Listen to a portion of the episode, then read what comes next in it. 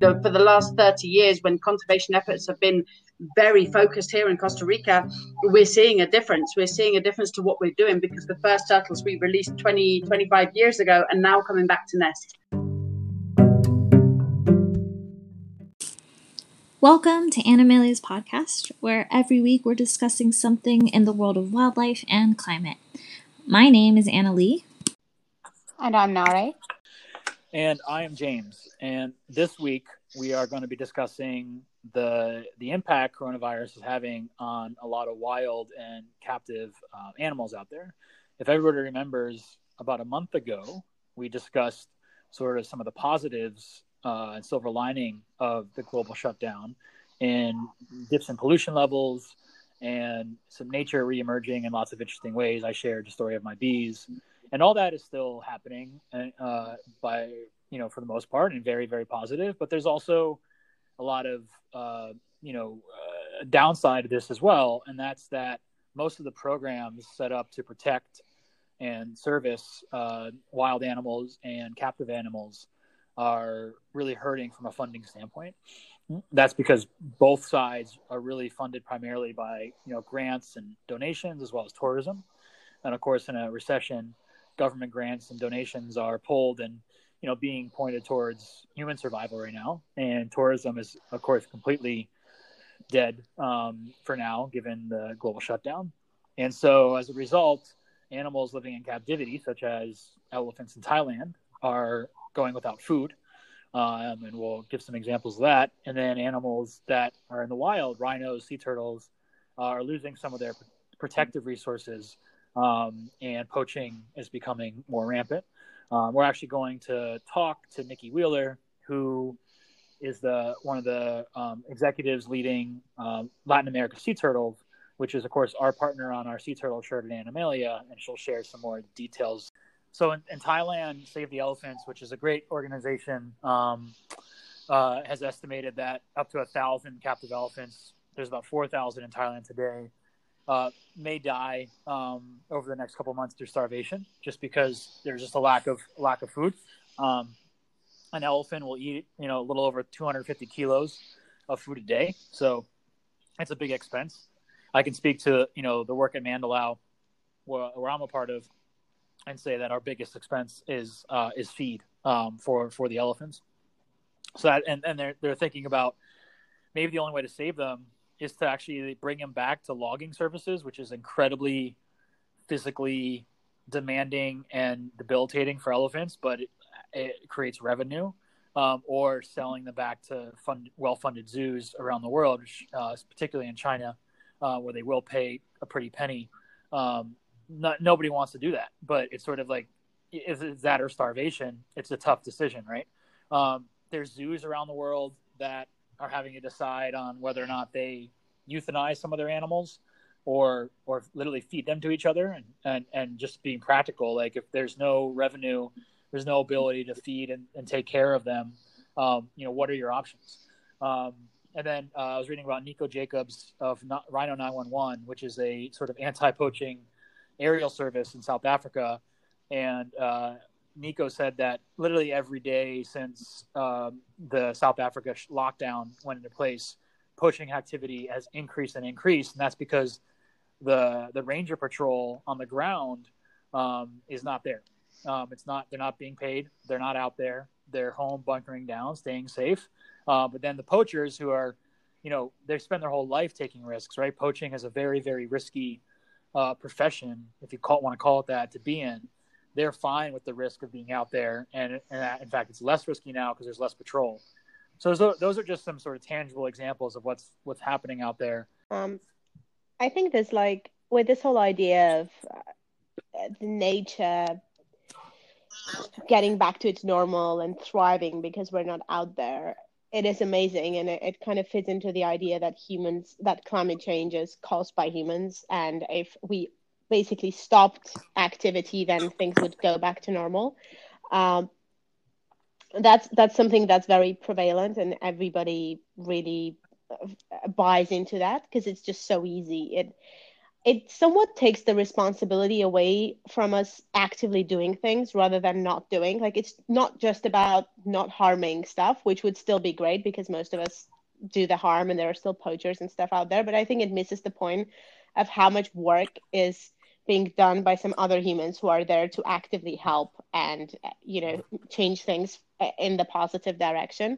And because there is this work going on and there is funding and stuff like it's not it's not out there. Like nobody talks enough about it. Nobody knows enough about it and nobody knows about the need of it. That's why right now when we are thinking about human survival and how are we going to adapt as a society to this new virus situation that's going to be completely forgotten which is a huge shame. So i think there's a paradigm shift that needs to happen in that way. Like these people like nicki like you guys like everyone else who's working actively to change things for the better rather than just not you know i'm not going to do much like i'm just going to try to commute less or eat less animal produce and so on. That's not the only way. Like that is not enough right now with the timeline that we have. So i think the work of humans in a positive way kind of needs to be brought to spotlight to gain more recognition. And also it needs to be cool and people understanding that it's the right thing to do and it is cool we'll donate more money more attention and so on to that. I think that's that's like completely not out there. Like i could not name projects like on my fingers that i know of that are actively doing this stuff. And not because i'm not interested in it but just because it's just not it's just not there. It's not talked about. So um, i think that's that's something that could be worked on and maybe both by the media, by everybody that cares about this stuff, and yeah, just in general through public attention shift. Um, Nare, to your point, I want to ask you like, so I agree, it's just not in top of people's mind, but how would you how would you address this to somebody who says, hey, like I'm I'm dealing with job loss or I'm dealing with anxiety, you know, over my family's health and things like that. Don't tell me about animals and poaching and wildlife. Like it's just uh, that's just not my priority, and I can't believe you would even think it would be a priority given the the human pain going on right now. What? How do you answer something um, like that? I mean, that's a that's a very valid point, and I I think there's a whole debate about animal rights and you know animals being equal to humans or not and, and that's kind of a broader conversation but i i don't want to tap into that. I, I guess to most of those people, if you bring them an example of their, you know, in-house pet, like their cat or their dog starving uh, because of COVID, um, it, suddenly it would kind of hit home to them a lot quicker than thinking about an elephant somewhere in, uh, you know, Laos or anywhere else in the world starving to death. And um, I think very few, there will be people who will definitely, uh, you know, will be called to even cats and dogs starving, but a lot less than those who will have this cold emotion towards elephant starving. So I think uh, it's really important in education and in media and in, in the stories that we tell to to make them more relatable and closer to, to people because there is not much difference and um, the more we I guess my point is the more we we can relate to this, uh, the easier it is to grasp it. And then there's also like scientific facts. Uh, even if we get through this uh, in a successful way, and we probably will through COVID and everything, through a recession and so on, um, realistically, our children and their kids have a very, very squeezed timeline where they can have a normal life or what they, we would like to consider normal for them. So um, you're not just doing it for for the sake of doing it. There's a realistic threat that if we don't protect nature and wildlife, then you know, COVID is just uh, gonna seem like a children's game to what's gonna happen further on. And and I think not enough people realize this. Like until it happens to you, it's I guess COVID is also like a great example, right? Until somebody falls ill that you know, like you think it just doesn't exist. The virus isn't there. Like a lot of people have been very skeptical and are still skeptical you know they will see people dying all over the world and still think oh this is just made up so that we can you know be controlled by government so um, we need to make this more relatable so that people understand better because unfortunately we only understand through our own experience i don't know if that answers your question but i i definitely try to dive in into you know uh, it's it's it's really bad. Everybody's losing their job, but you know, if your dog didn't have food because of that, would you feel bad? Would you do everything to kind of make sure your dog has food, and then take it from there and talk about the bigger issues? I guess I don't know if it makes sense. I Yeah, it, it makes sense, but I, you know, I think what what worries me is like I don't I don't want this issue to just be boiled down to you know um, like just the kind of the current issue of the lack of like food, for example, because obviously the mere fact, right, that we have to supplement elephants' food because they don't, we're not, we're taking them out of the wild in the first place, or not protecting the wild where they can easily feed themselves. That to me is the still a larger issue at play. Yeah, here. but you have to break it down, Um, right? Because because otherwise, for most people, like for the average person, it's this: the bigger the problem, the harder it is to feel for it in a way. So, um, like eh, unfortunately, it is right like like that. Like it's it's a much bigger issue, but then the more you're able to break it down, then the easier it is to appeal to. It's like showing a picture of uh, a little girl that is very often used by you know I don't know, uh, UNICEF and other organizations, uh, Save the Children. Instead of talking about numbers, thousands of people dying, you would just show a picture of a little girl that's starving, and then people are more likely to donate and help. It's the same, I guess, psychological thing to break it down to. Um, and and maybe you're more optimistic, thinking that we can talk about the bigger picture and try to make changes. But um, yeah, I um, I don't see that happening, at least in the near future. You have to give people something small and tangible they can do and feel good about. And that might be right now donating 10 bucks to latin america sea turtles to keep this generation of leatherback eggs alive which we'll talk about in a second with nicki. So you have to give people that. And at the same time Mhm. you know you have to make some bigger changes to our system from an information from a regulatory from a cultural level to you know change these things for the long term. So i guess what i'm hearing from both of you is it's sort of not a it's not a you know this or that. It's a you have to kind of be doing both simultaneously. Yes, and it's it's a lot of work. Um, Um, I think involving a lot more people and educating more people about this is probably number one priority. why don't we quick segue over to a conversation with nicki um, and her work on uh, in costa rica with uh, sea turtles and what's happening right now with her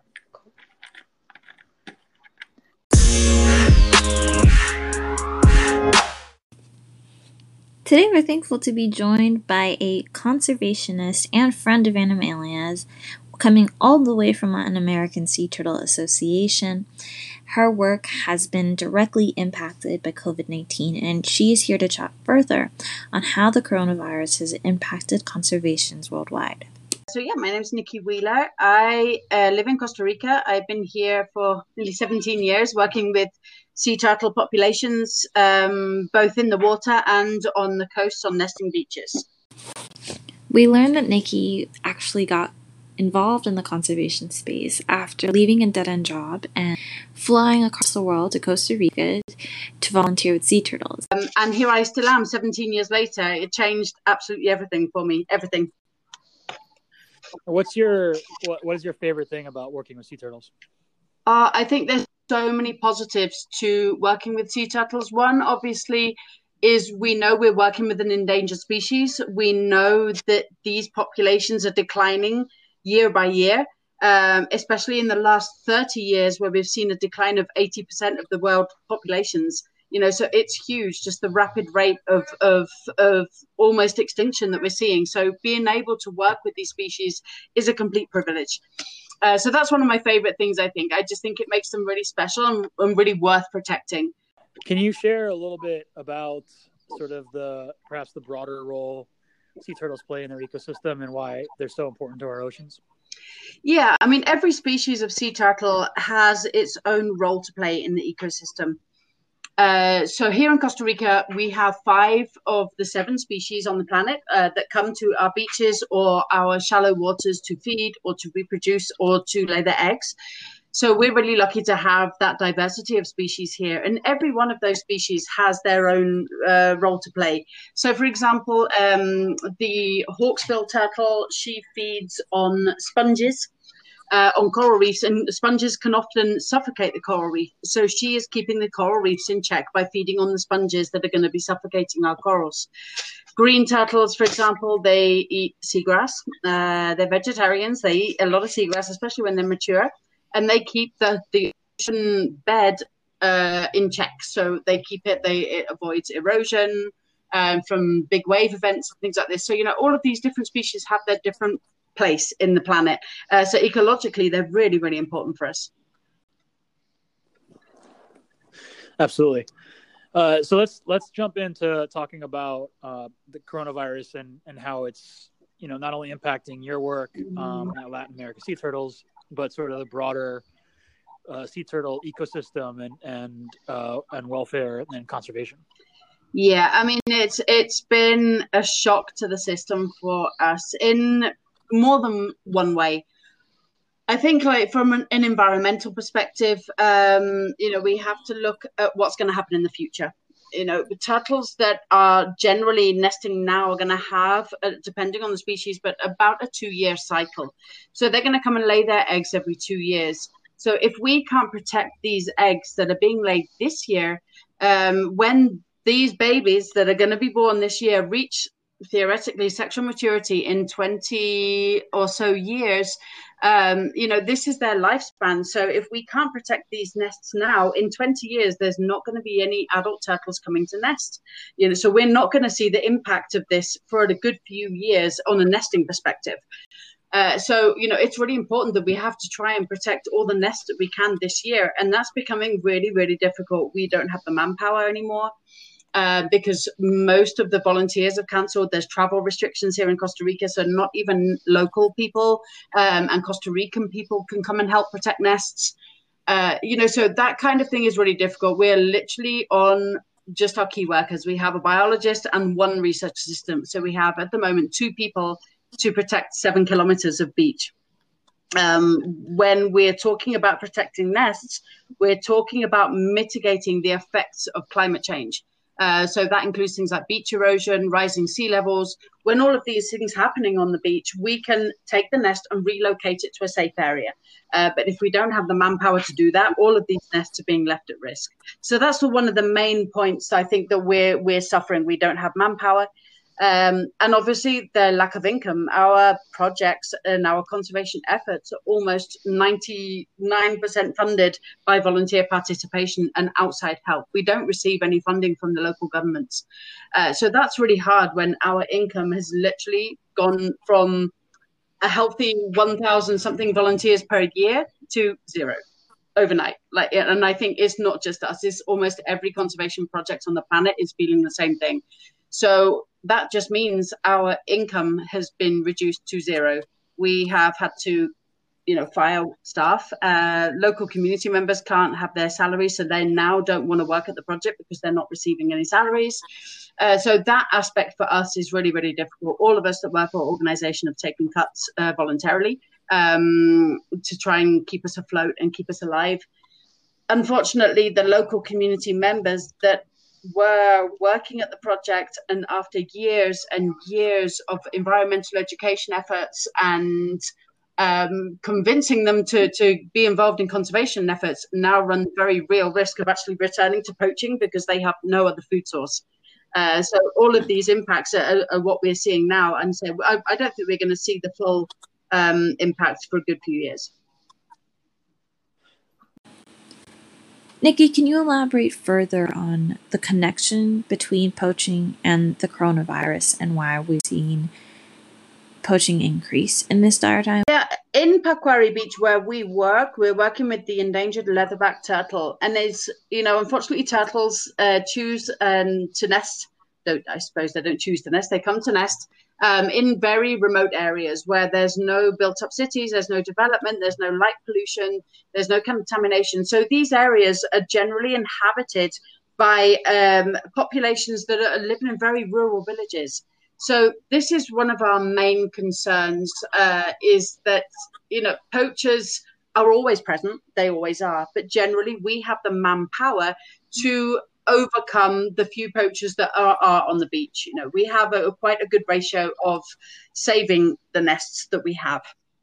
so without this manpower, we're finding now there's actually one more poachers on the beach because people are losing their jobs people are losing their incomes people have families to feed there's very little government help here for people that have lost employment uh, so people are becoming a little bit more desperate uh, for a food source and unfortunately turtle eggs are a very good food source and it's very common to eat this kind of thing in central america it's it's very very normal uh, so it's mm. becoming very, uh, we're having a lot more poachers coming in from outlying villages, not necessarily the community where we're working, but they're coming from outlying towns and villages to our beach to see what they can get.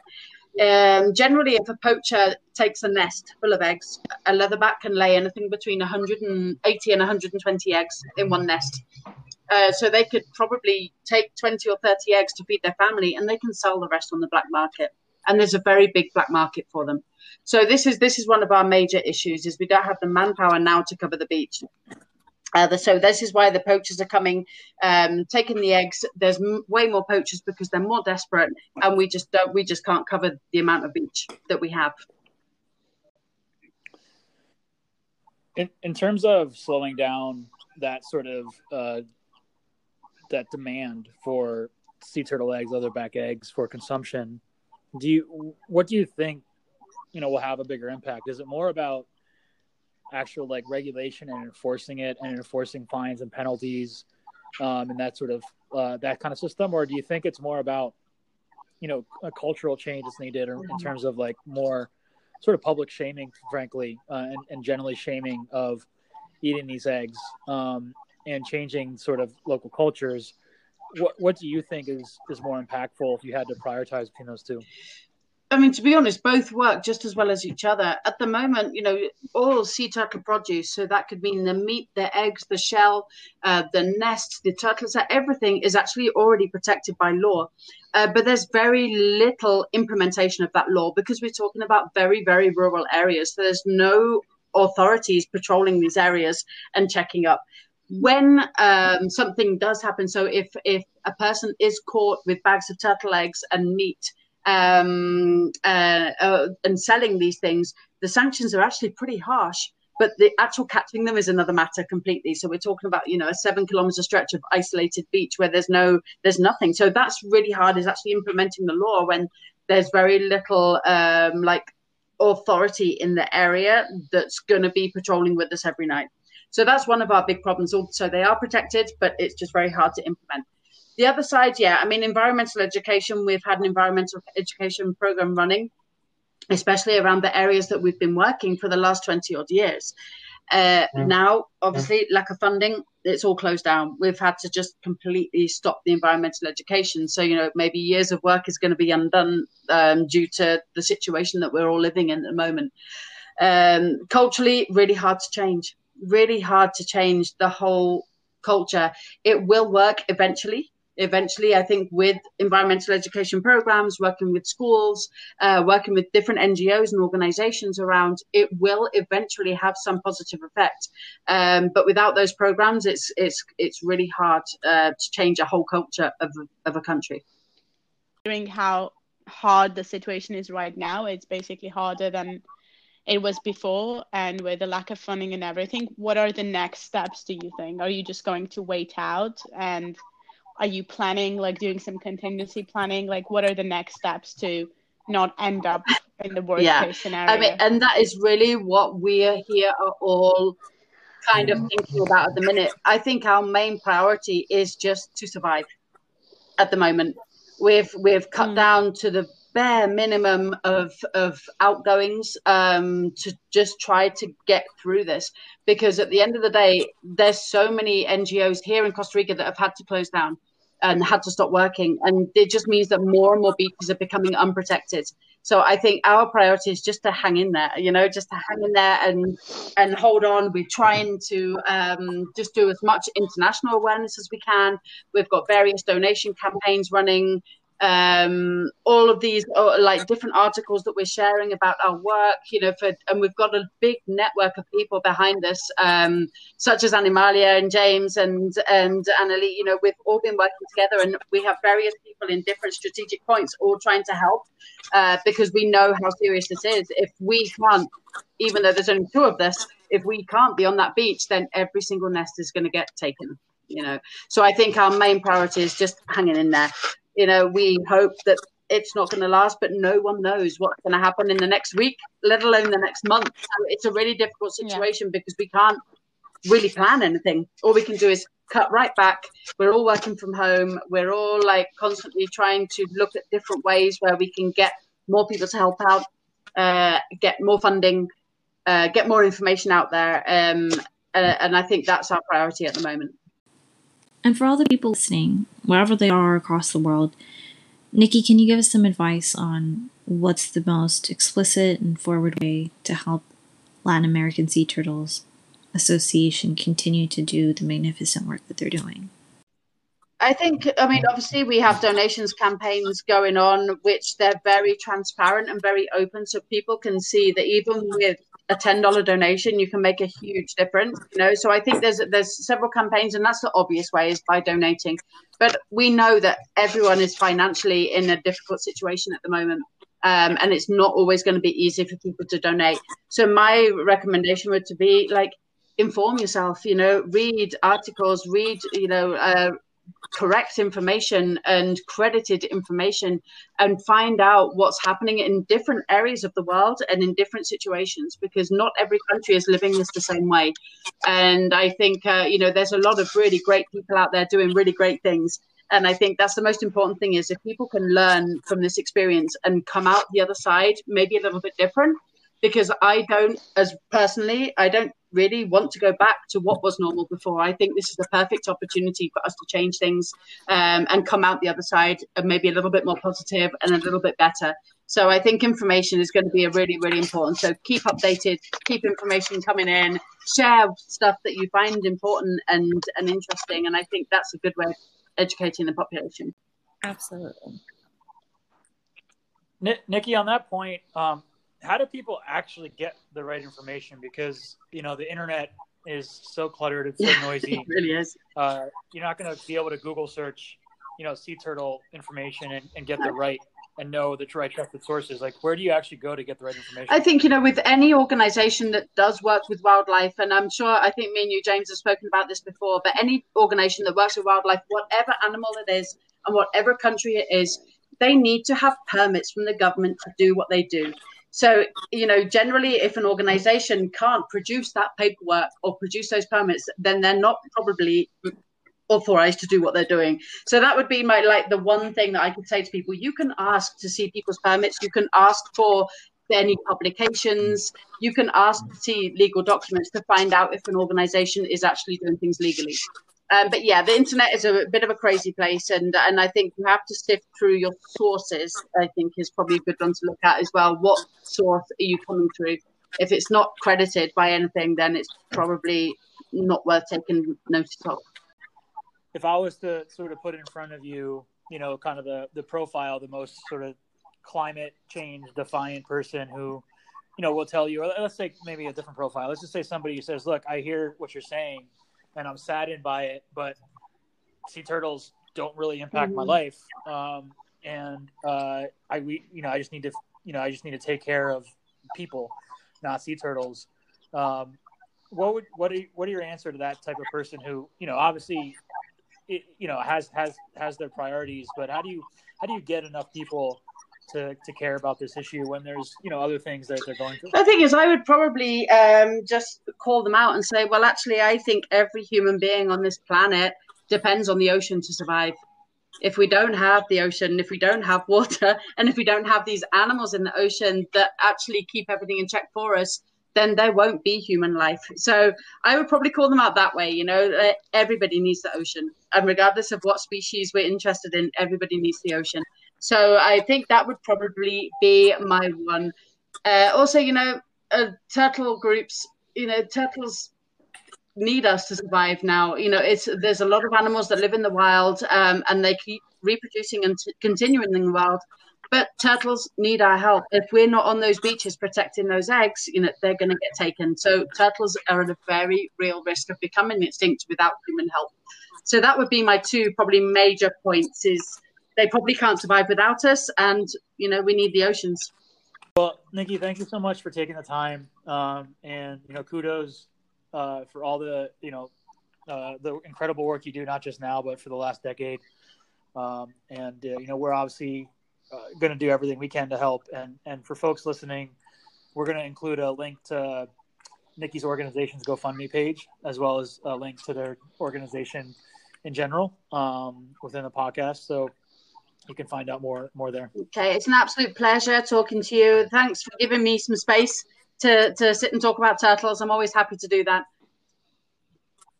Absolutely, it's always fun talking to you. Thank you, Thanks, Anna. Yeah, nice to meet you all. Thanks. And welcome back. Um, thank you, Nicki, again for for joining us. And as a reminder for everybody, um, you can you know right now go ahead and contribute directly to um, Nicki's organization through the link um, we're going to share in the podcast. So I think that's a good segue into the sort of last topics here. The first one being, you know, what are some of those immediate short-term things you can do uh, to help out, and then talking about sort of some of the longer-term challenges we need to tackle as well uh, to make sure wildlife are not put in these these predicaments. So, you know, I'll go first in the short term. Yeah, I mean, there's there's lots of organizations out there that need your support, and I think that the challenge people have is how to vet them, because um, unfortunately, there's also a lot of scams out there as well. Uh, we go through the same challenge at Animalia when we're deciding which you know organization and conservation project to work on when we release a new animal tee and you know Annalie and I can both speak to it's a it's a lengthy process um, and we we kind of go through it. We we we investigate we get feedback from other people in, in, in conservation we have conversations with them obviously the average person is not going to go through that process um, when deciding who to donate to uh, so the you know the best thing you can look you can can look at Nicki mentioned it is um, seeing if that if that program is fully sanctioned and supported and certified by the local government um, you could also sort of look at different reviews. Um, I think one of our projects we want to do on Animalia long term is sort of create a, a, a, list of sort of trusted voices and opinions um, in the conservation space, which is something well, we obviously are trying to be one of them ourselves, but there's lots of other great ones out there. Um, you can also, frankly, just email us. Uh, we we do a lot of investigation and work in this area. So if you come across one you're not sure about it, um, you can email hello at iloveanimalia.com and we'll do our best to to navigate you. Um, so that's just one thing that comes in mind um, to uh, to sh- for short term support. When thinking about long term change, I always like to highlight education, super important, especially for younger kids.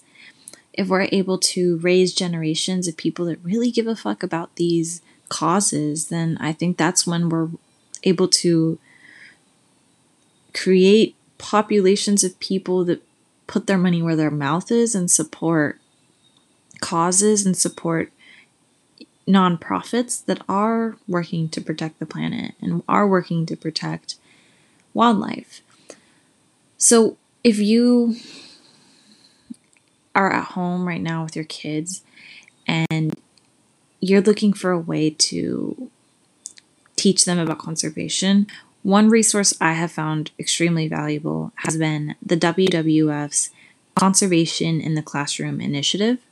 They recently started um, a video series where they share, they bring in experts from the field and do Zoom calls with them, open format Q&A with kids, covering topics in conservation and earth, such as bees and ocean life and the impacts of deforestation, and allow these open formats to get kids involved to where it's easily digestible content for first to 10th graders, where it's you know, they're really able to connect with the people speaking and able to see the issues at large, but also the solutions.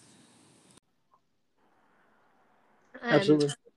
Yeah, it's it's an important point you mentioned uh, regarding the financial thinking.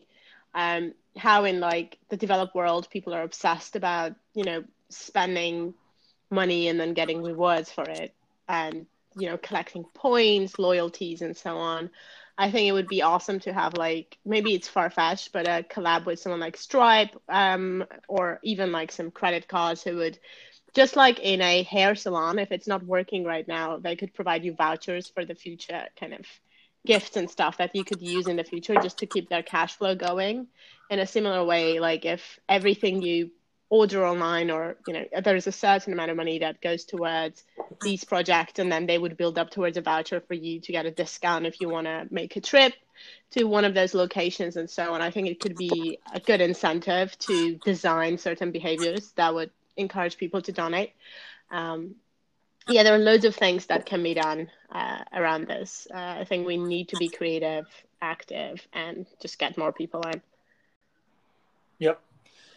And then, you know, let's talk about some of the bigger kind of cultural things. Uh, you know, one of the unfortunate things that I think this has shed a light on is how, you know, so much kind of there's a there's a lot more money that goes to support exploitation today than it does conservation.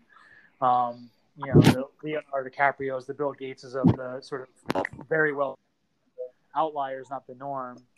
And you know, we're seeing that right now, and, and I think it's a natural reason. Is is just sort of economics. Like you, you can turn your money into more money with funding, you know, poaching because you can get things you can sell versus giving money away. Um, but this this is sort of a, a difficult issue because obviously we're we're not going to, you know, the solution isn't to sort of move into a you know purely socialist world where you know all money and spending is is controlled and evenly allocated, and that's not realistic with with human beings, um, and we have to have sort of kind of free market solutions.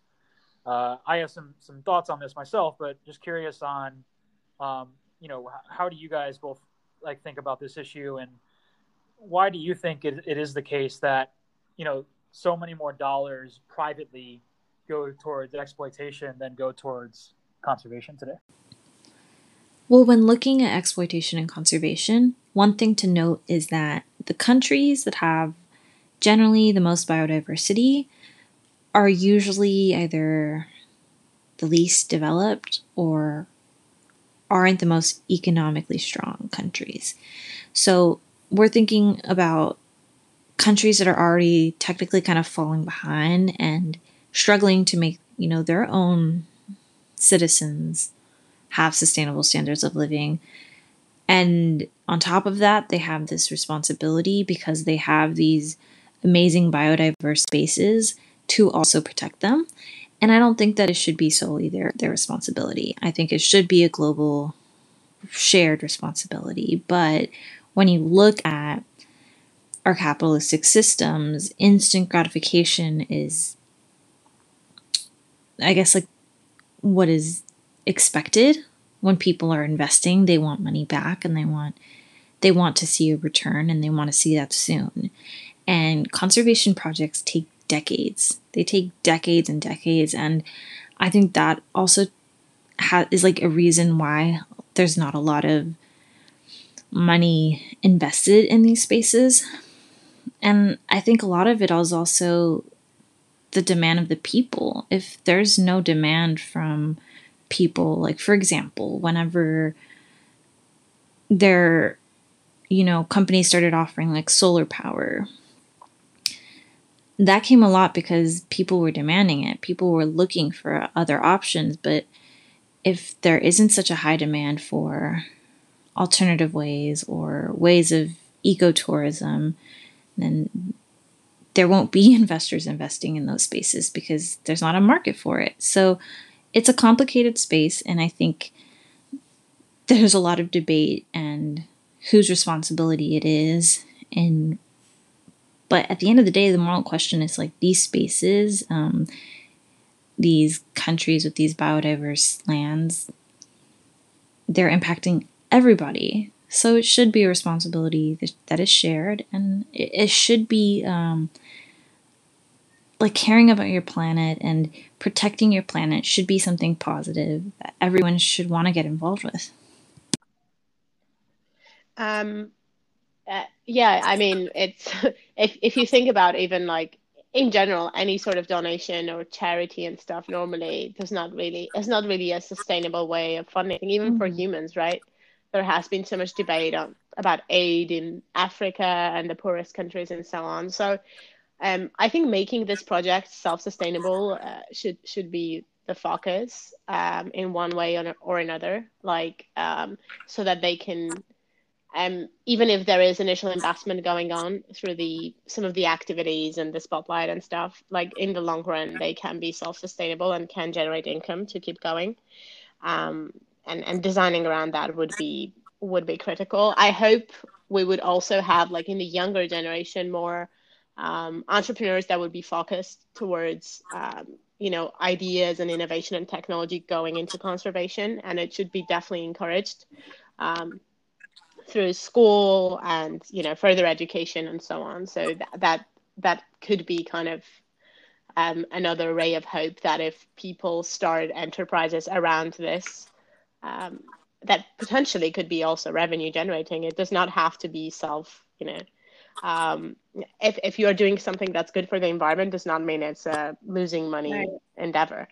Um, so yeah, I, I think investing in like oil and gas right now is definitely like in the long run gonna not gonna make you a lot of money. So uh, it's a mind mindset shift that needs to happen. Then people's money will go in the right place and still generate more money, but in a different way.